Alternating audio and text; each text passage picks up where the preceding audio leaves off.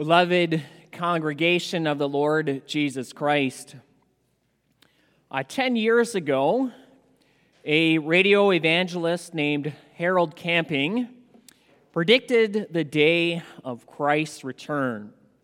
Maybe some of you even remember that. He predicted that Christ would return on May 21st, 2011. Well, May 21st, 2011 came and it went, but here we are, and Christ did not return.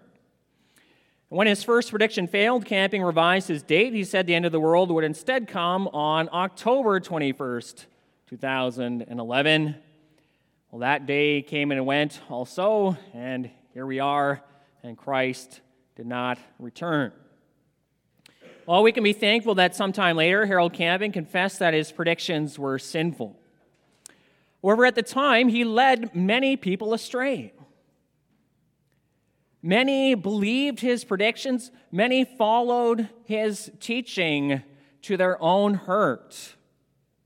Caused much damage for those who followed him, and caused much damage to the name of Christ and for the church. Now, perhaps for many of you, you shake your head that anyone would believe him in his predictions. The man was obviously teaching falsehood. He did not know, and he could not know the date of Christ's return. After all, Christ himself says in Matthew 24, only the Father knows the day and the hour. So perhaps most of us here, I hope most of us here, or all of us here, would not be led astray by someone who makes predictions like that. However, spotting false teaching is not always so easy. For example, listen to the following statement God does indeed provide believers with sufficient strength to persevere in faith and is ready to preserve them in this if believers will do their duty. Now, do you agree with those words? Well, maybe it's hard. I, I simply gave you a statement. Maybe you can't even process them just sitting in the pew. Maybe they sound biblical to you. Well, I got them from the rejection of errors in the canons of Dort. And maybe you've had that before, reading the rejection of errors. You think, oh, that sounds good. And then you realize you're, you're reading the rejection of errors. See, false teaching is not always easy to spot, but we need to be on guard against it. That's because false teachers will arise in the church, and they will try to lead many astray.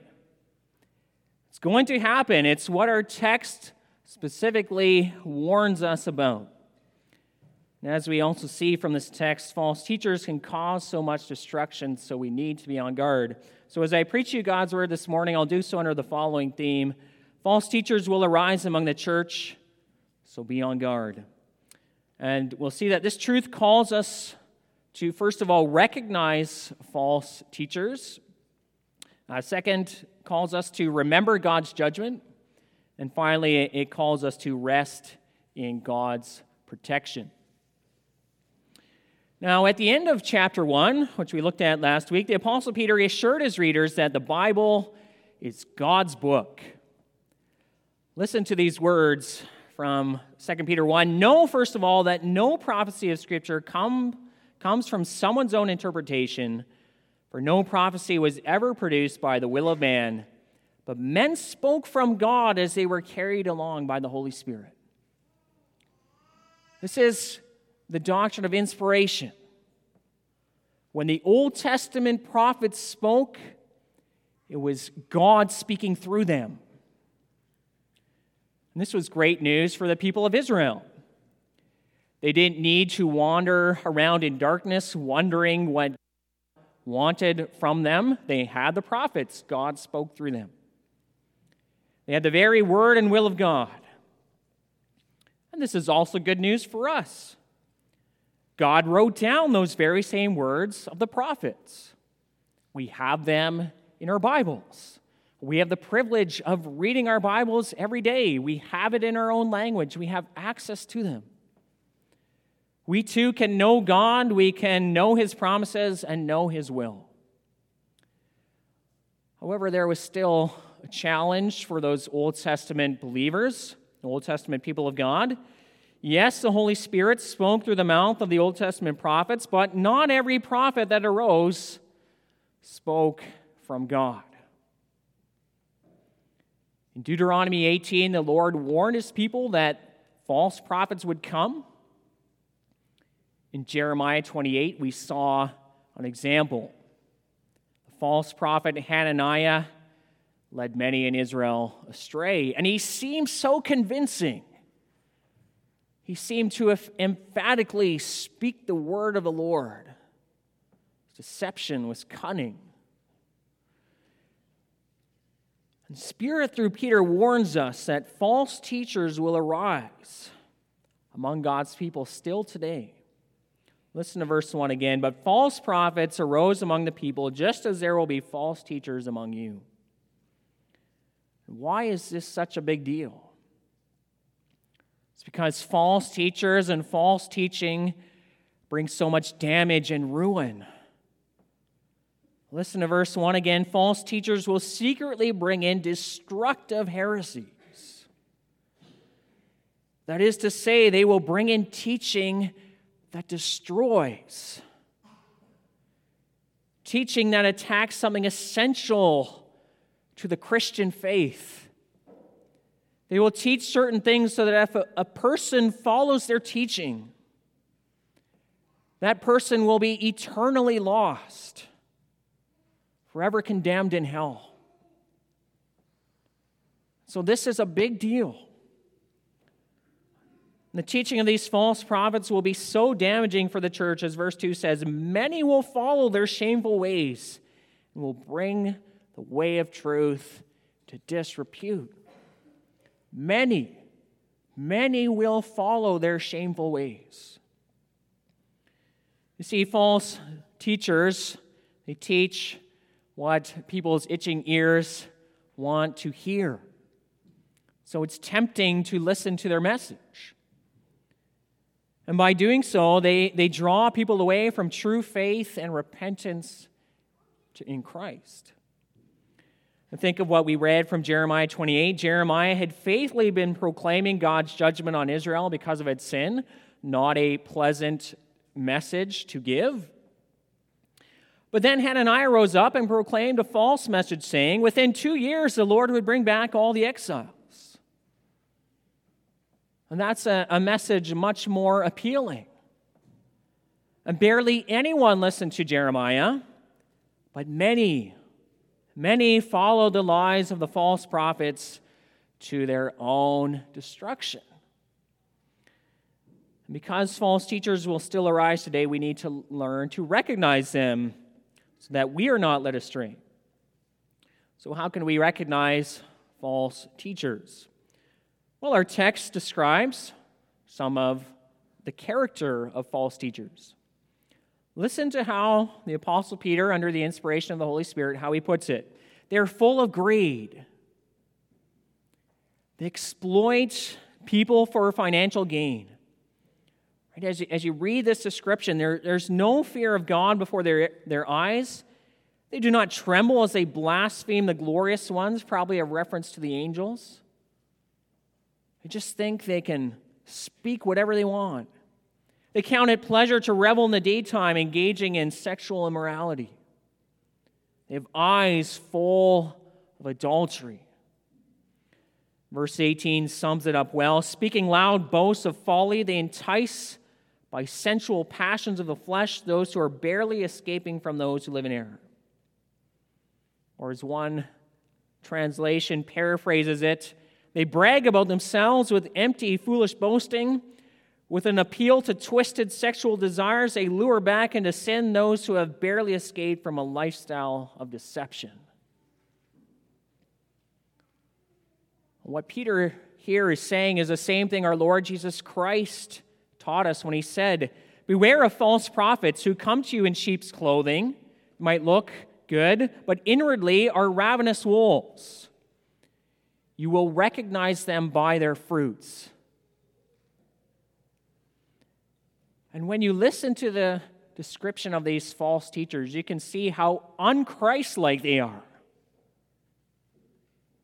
In their greed, they will exploit you, our text says. When did Christ ever use anyone to gain material things for himself? Instead, he, he gave up his last earthly possessions to serve and to save us. The false teachers, they revel in their deceptions as they feast with you. Christ never spoke deceitfully, he always spoke the truth. And he, even his opponents admitted, Teacher, we know that you are an honest man. We know that you teach the truth about God's way. They were flattering him, but what they said was true. These false teachers are called springs without water look like a source of life but give no life at all. Christ is the source of living water. He proclaimed in John 7 If anyone thirsts, let him come to me and drink. We find eternal life in him. False teachers, full of pride and arrogance, they promised freedom but gave only slavery. But Christ said, Come to me, all you who are weary and heavy laden, and I will give you rest. Take my yoke upon you and learn from me, for I am gentle and lowly in heart, and you will find rest for your souls. That's our Lord Jesus Christ in contrast to false teachers. And finally, we can discern false teachers by their message. Remember, all the Bible is God's word inspired by the Holy Spirit. If, if anyone teaches a message that contradicts the clear teaching of Scripture, they are bringing you a false message. This is what the prophet Jeremiah was alluding to. You know, the false prophet Hananiah proclaimed good things, but Jeremiah uh, appealed to the former prophets who proclaimed judgment because of Israel's sin. So Hananiah was not prophesying in line with the former prophets. And false teachers today will not teach what is according to God's inspired word. So, in order to recognize false teachers and false teaching, we need to grow in discernment. We need to learn to test the spirits to see whether or not they are from God. What are some ways we can grow in discernment? Well, of course, reading Scripture. Read, study, know Scripture. Another way is to read good Christian books. God has given teachers to His church to keep us in the way of truth. I would be curious to know when was the last time you, you read a solid Christian book? Did you ever read to grow in discernment? If not, you're liable to fall for false teaching. The second great way to grow in discernment, or third one, sorry, is, is to study church history. Church history is one of the most important teachers. False teachers have arisen throughout church history. Learning how the church recognized them and refuted them helps us immensely today. See, lots of the heresies of today, the false teaching of today, are simply old heresies repackaged for a new day. Studying church history is a safeguard against false teachers. Brings us to our next point. So, remembering God's judgment. So, another way we can stand guard against false teachers is also by remembering God's judgment. Why is this the case? Why do I say that? Well, if we believe God doesn't really care about false teachers and their teaching, uh, we probably won't care either. Why worry about false teachers and their teaching if no consequences arise from them? But our text makes clear there are huge consequences for people who teach what is false. And there are consequences for those who follow them in their lives. As I said, false teachers bring so much destruction. They introduce destructive heresies into the church. They corrupt the truth of God's word, the gospel of Christ. And their teaching, if followed, only leads people to hell. And so God takes us with utmost seriousness. Does not think of false teachers who try to destroy his church, as 1 Corinthians 3 says if anyone destroys God's temple, the church, God will destroy him. And our text this morning it describes three things about God's judgment on false teachers. Describes uh, the certainty of his, uh, sorry, the character of his judgment, the certainty of his judgment, and the speed of his judgment. We're going to go through each of these things. First, there's a character of, of God's judgment on false teachers. Listen to verse 12. Like irrational animals born to be caught and destroyed, they also will be destroyed in their destruction. As a result of their destroying ways, God will give them justice. They will be destroyed. And verses 4, 5, and 6 compares their judgment to Old Testament examples of judgment. The angels who sinned were cast into hell committed to chains of gloomy darkness. The ungodly ancient world was destroyed in the flood. Cities of Sodom and Gomorrah turned into ashes. Same judgment will come upon false teachers and their followers. Verse 17 says, For them the gloom of utter darkness has been reserved. They will sit in darkness forever, never enjoying light again.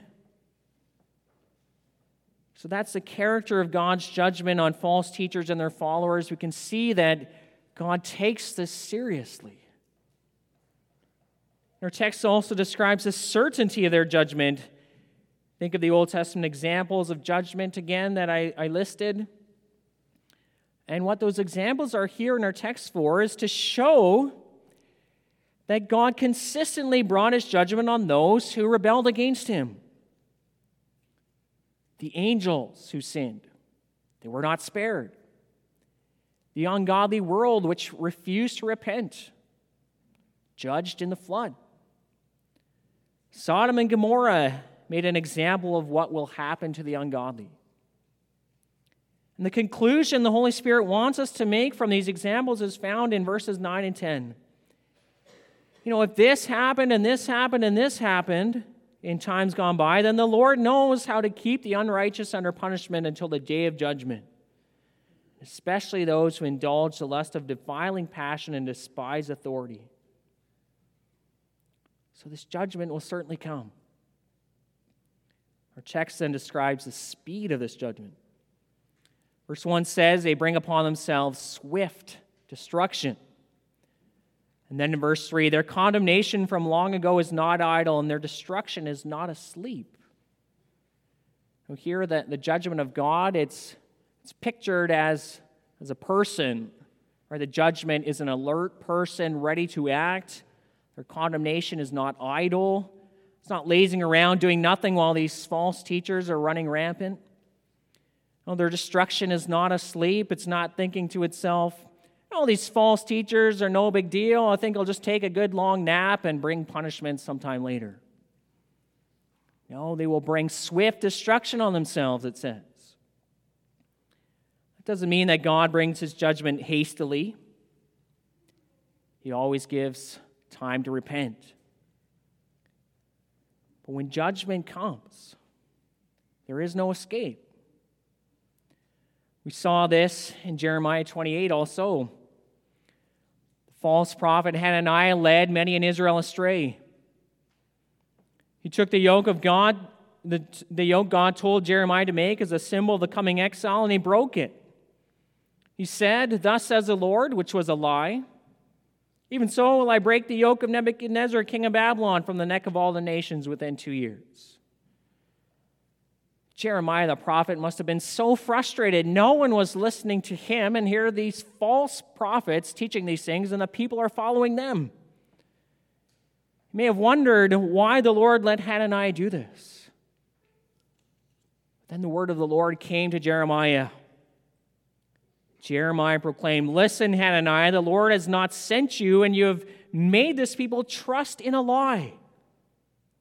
Therefore, thus says the Lord Behold, I will remove from the fa- you from the face of the earth.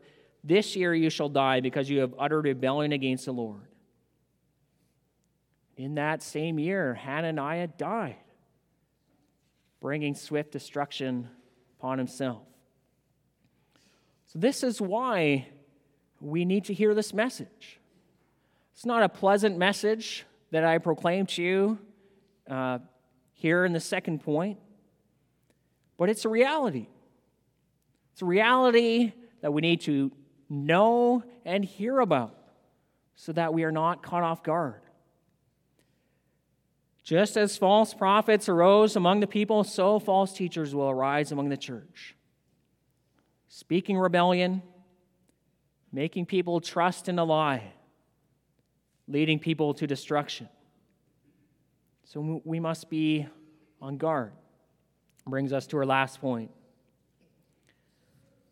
So, again, there are some strong warnings here. The judgment upon false teachers is severe, it's real. Perhaps that even makes us uncomfortable or, or afraid. The last thing, indeed, that we want to suffer is this kind of judgment. It's good to have a healthy concern. After all, verse 2 says, Many will follow them. Above all, we want to make sure we do not follow them and suffer the same punishment. And at the same time, we do not want to be overwhelmed with fearful anxiety. No. We trust in the Lord to keep us on the right path. As we confess about the preservation of believers in the canons of Dort, because of the remnants of indwelling sin within us, because also of the temptations of the world and of Satan, those who have been converted could not remain standing in that grace if left to their own strength.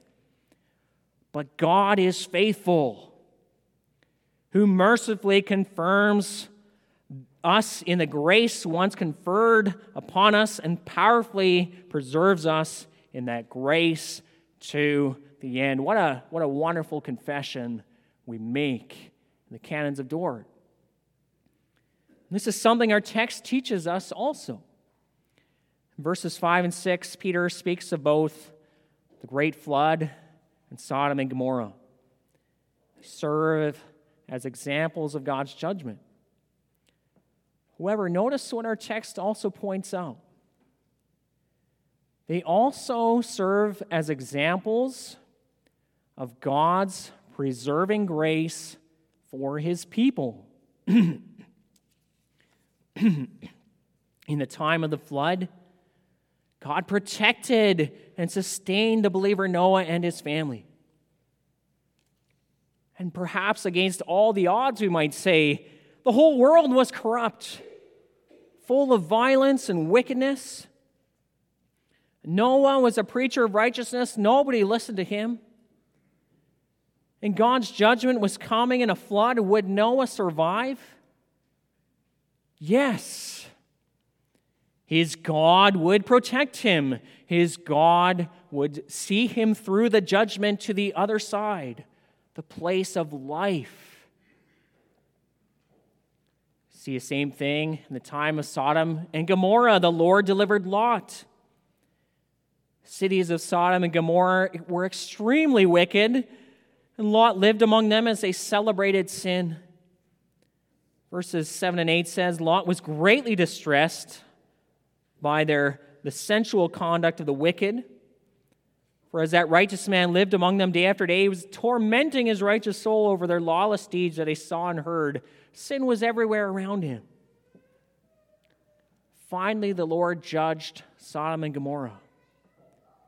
But he graciously saved Lot. And the point in our text of mentioning both these stories is showing a pattern of God's protection to his people. See, God remains the same through the ages. And so, if God protected the believer Noah in the time of rampant wickedness, if he delivered righteous Lot surrounded by people celebrating sin, and still today he will protect and deliver his people. He can protect us from the twisted teaching of false teachers. He can protect us from those who try to lure us back into wicked, unbelieving lifestyles. Can keep us from going along with the many who follow these teachers to punishment. And that's the very conclusion verse 9 gives. If God has done this for both Noah and Lot, and the Lord knows how to rescue the godly from trial still today. See, God will not let us be tempted beyond what we can endure. It's not because we are so good, but because He is so good. It's interesting that our text refers to Lot as righteous Lot. I don't know if that ever struck you. When you read the book of Genesis, Lot doesn't strike you as the most righteous person around. But remember, both Abraham and Lot were first of all righteous by faith.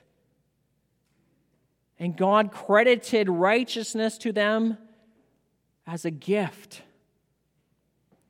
And He grants us the same thing through faith in Jesus Christ, for it's on the cross that Christ paid for our sins. It's by His obedience that He has fulfilled the law for us. It's in Christ that we are righteous before God. And by God's same grace, Lot still grew in righteousness. He, he was a true believer. It's also why his soul was vexed in Sodom. We too might be vexed in our souls at the wickedness we see and hear. Sexual sin seems to have no limits. Violence and killing are merely entertainment. Sometimes false teachers even promote these things. Part of the gospel is that God will preserve us. So we look to Him. He will keep us safe, and no one can snatch us from His hand. Amen.